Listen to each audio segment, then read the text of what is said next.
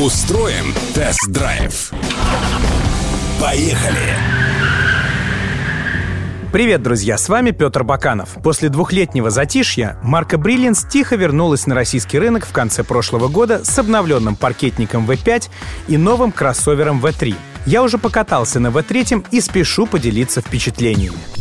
По габаритам Brilliance V3 — одноклассник таких моделей, как Kia Rio X-Line, Lada X-Ray или Renault Sandero Stepway. Сейчас все Brilliance поставляют из Китая, а это значит, что качество сборки будет меньше вопросов по сравнению с теми машинами, что делали на заводе Derways в Черкеске. Действительно стало лучше, но подгонка оконных уплотнителей и завальцовка защитных наклеек на оконных рамках выполнены неряшливо, а на некоторых деталях еще присутствует облой. Плюс перевод меню мультимедии на русский язык по-прежнему хромает.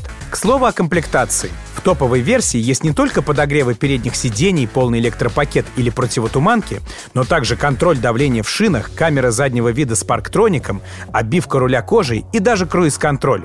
А вышеупомянутую мультимедию с 7-дюймовым экраном, Bluetooth-интерфейсом, а также гнездами USB и AUX можно синхронизировать с Apple или андроидовскими устройствами. Но бюджетность модели видна всюду. У руля нет регулировки по вылету, из-за чего тяжело подобрать удобную посадку. Вместо климата лишь кондиционер, а на заднем ряду нет ни подлокотника, ни плафона освещения. Зато пара взрослых усядется без проблем. При этом объем багажника составляет вполне приличные 455 литров, а со сложенными спинками заднего дивана все 1200. Но чтобы их сложить, сначала придется откинуть вперед подушки сидений, как на более дешевой гранте. Устроим тест-драйв. В России Brilliance V3 продается с единственным бензиновым 107-сильным мотором в паре с пятиступенчатой механикой или автоматом. Мне досталась версия с автоматической коробкой. Едет такая машина серенько.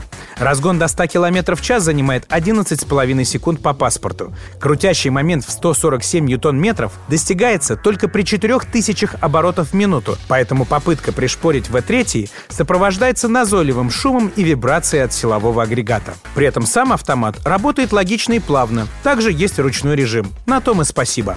Управляемость соответствует динамике.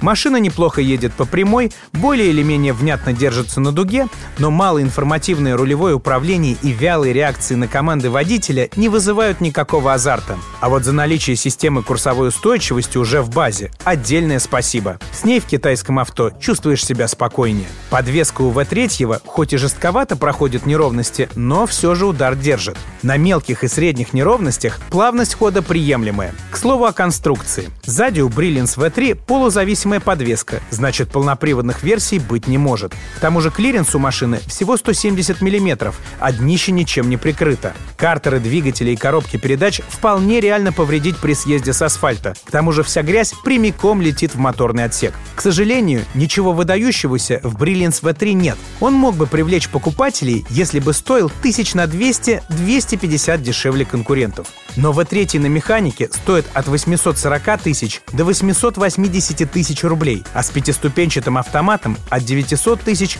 до 940. А с такими ценами надеяться не на что. Увы. Ну и как всегда, друзья, заходите на Авторадио.ру. Все самые интересные автомобильные новости, комментарии экспертов и живые трансляции студии именно там. С вами был Петр Баканов. Всем пока. Драйв-шоу. Поехали! Поехали!